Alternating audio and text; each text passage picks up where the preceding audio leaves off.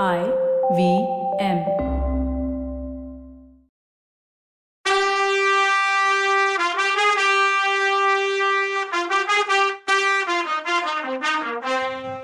வணக்கங்க. நான் கவிதா பேசுறேன். வெல்கம் டு கதை பாட்காஸ்டின் பொன்னியின் செல்வன். இது எபிசோட் நம்பர் நூத்தி எண்பத்தி ஒன்று பலவிதமான எண்ண ஓட்டங்களோட அந்த ரூம்ல கரிகாலரோட உயிர் இல்லாத உடம்போட இருக்கான் வல்லவன். அவனோட வருத்தம் எல்லாம் இப்போ நான் கொலகாரன்னு குந்தவையும் அருள்மொழியும் நம்புவாங்களாங்கிறது தான் அவன் சிந்தனை அதில் இருந்தப்போ அந்த ரூமில் ஏதோ புகை வர்ற ஸ்மெல் வந்துச்சு. அவன் நனவுக்கு வந்தான். என்ன புகை? எங்கேருந்து வருதுன்னு புரியல. கொஞ்ச நேரத்தில் அதுக்கு ஆன்சர் கிடைச்சிது. கொஞ்சம் வெளிச்சமும் தெரிஞ்சுது.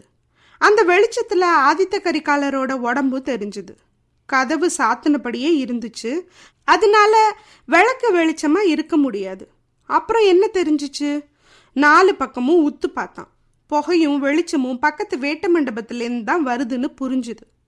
புகை வருதுன்னா தீ பிடிச்சிருக்குமோ? வேட்ட மண்டபம்ல சுரங்கப்பாதை வழியாக தப்பிச்சு போனவங்க போகும்போது தீ வச்சுட்டு போயிருப்பாங்களோ? இல்லை நானும் மணிமேகலையும் கொண்டு வந்த விளக்கு இந்த தீக்கு காரணமாக இருக்குமோன்னு தோணுச்சு அவனுக்கு. வர வர புகையும் உஷ்ணமும் அதிகமாச்சு. கொஞ்ச நேரத்துல அந்த வேட்ட மண்டப கதவு வழியா இடுக்கு வழியா தீ ஜுவாலை தெரிஞ்சுது.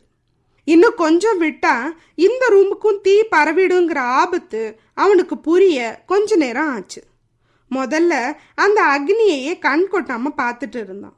சரி நம்ம கவலையெல்லாம் அக்னி பகவான் தீத்துட போறாரு.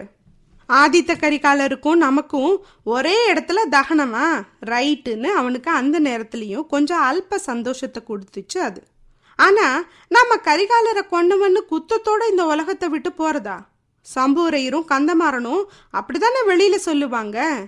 சில பேர் அதை நம்பவும் செய்வாங்களே. யார் நம்புறாங்களோ இல்லையோ? குந்தவையும் பொன்னியின் செல்வரும் அப்படி நம்பக்கூடாது.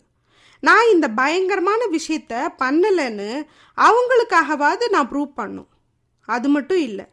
ஆதித்த கரிகாலரோட வீர உடம்புக்கு இறுதிச் சடங்கு இப்படியா நடக்கணும்?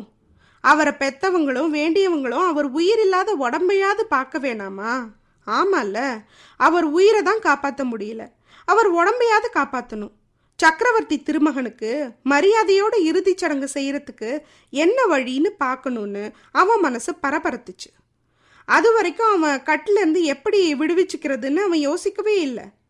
எப்படி கட்டி வச்சிருக்காங்கன்னு பார்த்தான். முதல்ல அவன் கை ரெண்டையும் சேர்த்து கட்டிட்டு தான் அதே கயிறை வச்சு அவன் உடம்பு முழுசையும் கட்டியிருந்தாங்க. குனியவோ நிமிரவோ முடியல. அவன் பலம் முழுசும் யூஸ் பண்ணி அவன் கை கட்ட அவுக்க பார்த்தான். முடியல. பல்லால் கடிக்கவும் முடியல. உடம்புல உள்ள கட்டெல்லாம் திமிரி அவுக்க பார்த்தான். அதுவும் முடியல. டக்குன்னு அவனுக்கு ஒரு ஐடியா வந்துச்சு. கட்டிலையும் சேர்த்து இழுத்துக்கிட்டு வேட்ட மண்டபத்து கதவு கிட்ட போனான். அது அவ்வளோ ஈஸியாக ஒன்றும் இல்லை. இன்ச்சு இன்ச்சாக நகர வேண்டி இருந்துச்சு. உடம்பெல்லாம் ரணமாக வலிச்சுது. சகிச்சுக்கிட்டு கதவு கிட்ட வரைக்கும் போயிட்டான். அந்த கதவு இடுக்கு வழியாக வந்த தீயில அவன் கையில் கட்டியிருந்த கயிறை காட்டினான். கயிறு தீ பிடிச்சி அவன் கையிலையும் தனலாக சுட்டுச்சு. அந்த கயிறை அவுற வரைக்கும் அதை சகிச்சுக்கிட்டு பொறுமையாக இருந்தான். கை கட்ட அவுந்ததும் உடம்பு கட்ட அவசரமாக அவுத்துக்கிட்டான். அதுக்குள்ள கட்டில் தர தீ பிடிச்சி எரிய ஆரம்பிச்சிடுச்சு. ரூம் ஃபுல்லாக ஒரே புகை. வந்தியத்தேவனுக்கு உடம்பெல்லாம் எரிஞ்சுது. கண்ணில் கண்ணீர் நிறைஞ்சு நின்றுச்சு கண் பார்வையே மங்க ஆரம்பிச்சிச்சு. எங்க இளவரசரோட சேர்ந்து நானும் எரிய வேண்டியது தான் போல இருக்கு. அதுவும் ஒரு விதத்துல நல்லது தானே இளவரசரை காப்பாற்ற தான் முடியல. அவரோட சாகர பாக்கியமாவது எனக்கு கிடைக்கட்டும்னு நினைச்சான். சீச்சி இது என்ன நினப்பு? நான் இறக்குறது பத்தி கவலை இல்லை. இவர் உடம்பு இங்கே அழிஞ்சிடக்கூடாது. அப்படி நடந்துச்சோ? என்ன தெரிஞ்சவங்க என் நினப்பு வரும்போதெல்லாம் என்ன சபிப்பாங்களே? அது மாதிரி நடக்க விடலாமா? அதெல்லாம் கூடாது. நான் சாக மாட்டேன். இளவரசரோட உடம்ப எப்படியாவது வெளியில எடுத்துட்டு போவேன். அவர் தாத்தா மலையமான் கிட்ட ஒப்படைப்பேன். இளவரசரை நான் கொல்லலை. கொன்னவங்களை கண்டுபிடிச்சு தர்றேன்னு சொல்லுவேன். அப்படி கண்டுபிடிச்சு கொடுத்த பின்னாடி சாகலாம். அது வரைக்கும் இந்த உயிரை எப்படியாவது பிடிச்சி வச்சுக்கணும். வல்லவன் இப்போ கட்டு எல்லாத்துலேயும் இருந்து வெளியில் வந்து பார்க்கும்போது அவன் கண்ணுக்கு ஒன்றுமே தெரியல. ஒரே புகமயம். ஐயோ இளவரசர் உடம்ப கண்டுபிடிக்கணுமே. தரையில் உட்காந்து தொழாவி தேடினான். நேரம் என்னவோ சில நிமிஷமாக தான் இருக்கும். யுகமாக இருந்துச்சு அவனுக்கு. இளவரசர் உடம்பு கைக்கு தட்டுப்பட்டுச்சு. தூக்கி தோள் மேலே போட்டுக்கிட்டான். எப்படி வெளியில் போகிறது வேட்ட மண்டபத்து வழியாக போக முடியாது. ஐயோ அங்கே எத்தனை தலைமுறையா சேர்த்து வச்ச மிருகம் எல்லாம் எரிஞ்சு சாம்பலா போயிருக்குமே. சரி எல்லாரும் போற வாசல் வழியா போலான்னு சாத்தியிருந்த கதவை இடிச்சு பார்த்தான். காலால உதைச்சும் பார்த்தான். உடம்பால கதவை மோதியும் பார்த்துட்டு தீ தீ கதவை தரங்கன்னு சத்தமும் போட்டு பார்த்தான். ம் ஒன்றும் யூஸ் இல்லை. ச்சே ஏன் எனக்கு யாழ் களஞ்சியம் ஞாபகம் வரல? ஐயோ அதுக்குள்ளேயும் தீ பிடிக்காம இருக்கணுமேனு தோணுச்சு. அரை நல்லா பிரகாசமாக தான் இருந்துச்சு. ஆனால் இருந்த புகையில் கண்ணை திறந்து பார்க்க முடியல.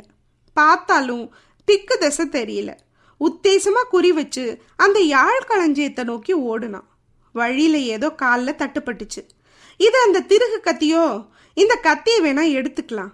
அந்த கத்தியில் ஏதோ மர்மம் இருக்குது எதுக்கும் இதை கையில் வச்சுக்கிட்டா வழியில் யூஸ் ஆனாலும் ஆகலான்னு அதை குனிஞ்சு எடுக்கும்போது அங்கே எரிஞ்சிட்டு இருந்த கட்டையிலிருந்து இருந்து தீக்கங்கு தீ கங்கு இவன் தோல் மேலே தெரிச்சு விழுந்தது. அதை தட்டி விட்டுட்டு திரும்ப ஓடுனான். யாழ் களஞ்சியத்துக்கிட்ட போயிட்டான்.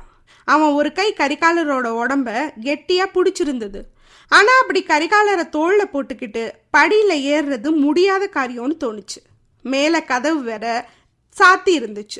ஃபர்ஸ்ட் கதவை திறக்கலான்னு அவர் உடம்ப கீழே சாத்தி வச்சுட்டு மேலே படியேறி போய் கதவை திறந்தான். பாதி படியில் நின்றுக்கிட்டு அவர் உடம்ப தூக்கிக்கிட்டான். அதுக்குள்ள நெருப்பு யாழ்களஞ்சியம் வரைக்கும் பரவிடுச்சு. இன்னும் கொஞ்சம் டிலே ஆனா இந்த வழியும் அடப்பட்டிருக்கும்னு தோணுச்சு அவனுக்கு. வல்லவன் மேல் மச்சில் கரிகாலர் உடம்ப தூக்கி போட்டு தானும் ஏறி வந்தப்போ பாதி பிராணம் போனவன் மாதிரி வந்து சேர்ந்தான். இவ்வளோ நேரம் புகையிலையும் நெருப்பு அனல்லையும் காஞ்சவனுக்கு கொஞ்சம் ஃப்ரெஷ்ஷாக தெம்ப கொடுத்துச்சு. இங்கே கொஞ்ச நேரம் உக்காரலாமான்னு கூட தோணுச்சு. இல்லை இல்லை. தீ மளமளன்னு பரவிட்டு வருது. எப்போ இந்த கட்டடமே இடிஞ்சு விழுமோ தெரியாது. திரும்பவும் அவர் உடம்ப எடுத்து தோளில் போட்டுக்கிட்டு மச்சு வழியாக நடந்து முன்னாடி ஒரு தடவை நடந்து போன வழியிலேயே நடந்தான்.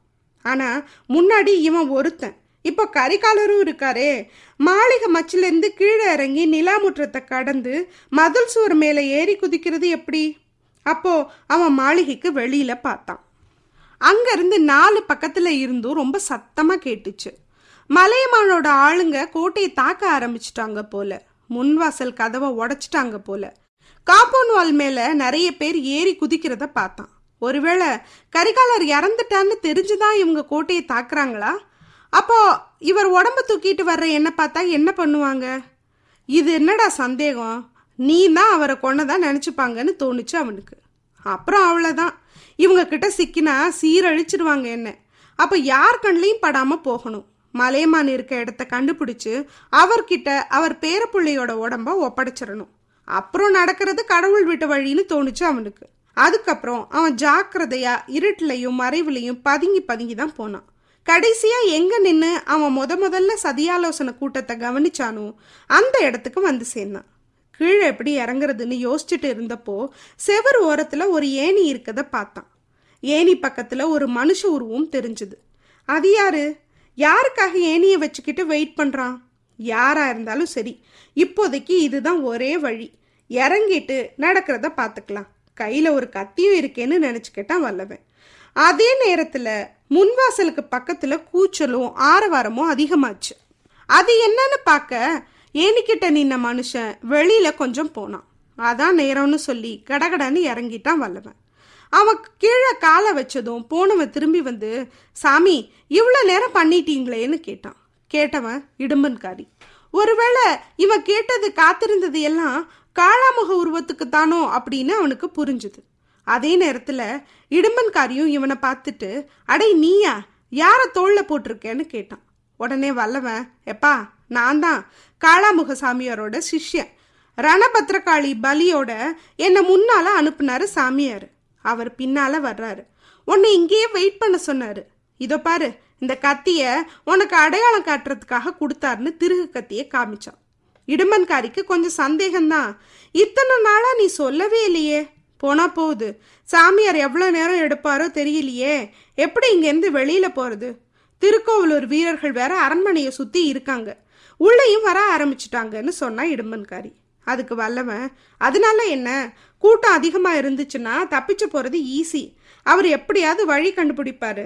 நீ அவர் வர்ற வரைக்கும் இங்கேயே வெயிட் பண்ணு. நான் போய் தோட்டத்தில் வெயிட் பண்ணுறேன்னு சொல்லுன்னு சொல்லிட்டு அவன் என்ன சொல்கிறான்னு கூட கேட்காம கடகடன் நடந்துட்டே இருந்தான். இடும்பன்காரிக்கிட்ட இருந்து கொஞ்ச தூரம் போய் முன்வாசலை பார்த்து நடந்தான். இவன் தப்பிச்சு போக வழி தேடட்டும். அதுக்குள்ள சம்போரையரும் கந்தமாறனும் என்ன பண்றாங்க இந்த சுச்சுவேஷன்லன்னு பார்க்கலாம். சம்போரையர் வல்லவனை கட்ட சொல்லிட்டு முன்கட்டுக்கு வந்ததும் தம்பி நம்ம வம்சத்துக்கே என்னைக்கும் வராத ஆபத்து வந்திருக்கு. அதுலேருந்து தப்பணும்னா நான் சொல்கிறத என்னன்னு கூட நீ கேட்காம செய்யணும்னாரு.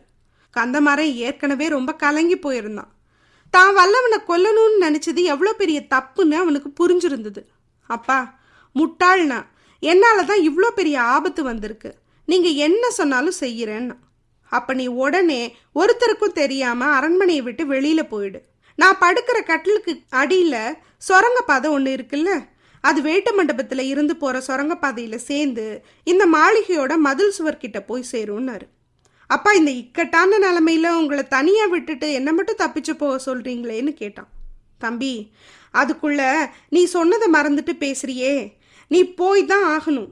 கொல்லிமலை தலைவன் வல்வில்லோரி வம்சத்துக்கு இப்போ நீ ஒருத்தன் தான் வாரிசு. நீ வேணும்னா கொல்லிமலைக்கே போய் கொஞ்ச நாள் மறைஞ்சிரு. மதுராந்தகருக்கு தான் பட்டம் கட்டணும்னு நிச்சயமாச்சுன்னா நான் உனக்கு செய்தி அனுப்புறேன். அப்பதான் திரும்பி வரணும் நீன்னாரு. மன்னிச்சுக்கோங்கப்பா. மறைஞ்சு வாழ்றதுங்கிறது என்னால் முடியாது. வல்வில் ஒரு வம்சத்தில் வந்த கோழன்னு வேற பேர் வாங்கணுமானா இந்த நிமிஷமே என் உயிரை கொடுத்தாலும் கொடுப்பேனே தவிர ஒளிஞ்சு வாழ மாட்டேன்னு சொன்னா கந்தமாறு சம்பூரையர் கொஞ்சம் யோசிச்சுட்டு மகனே உன்னை சோதிக்கணும்னு தான் அப்படியெல்லாம் சொன்னேன். ஓடி தப்பிச்சுக்கவும் மறைஞ்சு வாழவும் உனக்கு பிடிக்கல. நல்லது. உயிருக்கு ஆபத்து வரப்போகிற ஒரு விஷயத்துக்கு உன்னை அனுப்புகிறேன் இப்போ. சுரங்கப்பாதை வழியாக வெளியில் போய் தஞ்சாவூருக்கு போ. பெரிய பழுவேட்டரையர் அநேகமாக அங்கே தான் இருப்பார். அவர்கிட்ட இங்கே நடந்ததை சொல்லு. சின்னவர்கிட்டையும் மதுராந்தகர்கிட்டையும் கூட சொல்லுன்னாரு. இங்கே என்ன நடந்துச்சுன்னு சொல்கிறதுன்னு பாவமாக கேட்டான் கந்தமாறன். என்னடா கேள்வி கேட்குற கரிகாலரோட சாவை பற்றி சொல்லு. நாம் நினச்சது ஒன்று விதியால் நடந்தது ஒன்றுன்னு சொல்லு. இறந்தவர் இறந்துட்டார். மதுராந்தகருக்கு பட்டம் கட்ட இதுதான் சரியான நேரம்னு அவங்களுக்கு சொல்லு. எப்படியும் மலையமானும் கொடும்போளூர் வேளானும் குறுக்க நிற்பாங்க இதுக்கு. நம்ம படையும் பலத்தையும் காட்டி அவங்க ரெண்டு பேரையும் வேரோட அழிக்கணும்னு சொன்னார் சம்போரையர். ஆமாப்பா. கரிகாலர் இறந்துட்டதும் டக்குன்னு போய் சுந்தர சோழர்கிட்ட சரணடைஞ்சாலாவது ஏதாவது பண்ணுவார் உங்களுக்கு. இப்போ போய் போகிற பற்றியும் பட்டம் சுற்றுறதை பற்றியும் பேசிக்கிட்டு அட போங்கப்பா. அங்கே பெரியவரை காணும்னு சின்னவர் தேடிட்டு இருக்காரு. என்னவோ பண்ணுங்க போங்க. எங்கள் வல்லவன் கொலகாரன்னு சொன்ன உங்களை தப்ப வைக்க நாங்கள் ஏன் ஐடியா கொடுக்கணும்னு சொல்ல தோணுதில்ல? அடுத்த எபிசோட்ல என்ன நடக்குதுன்னு பார்க்கலாம். அது வரைக்கும் நன்றி வணக்கம்.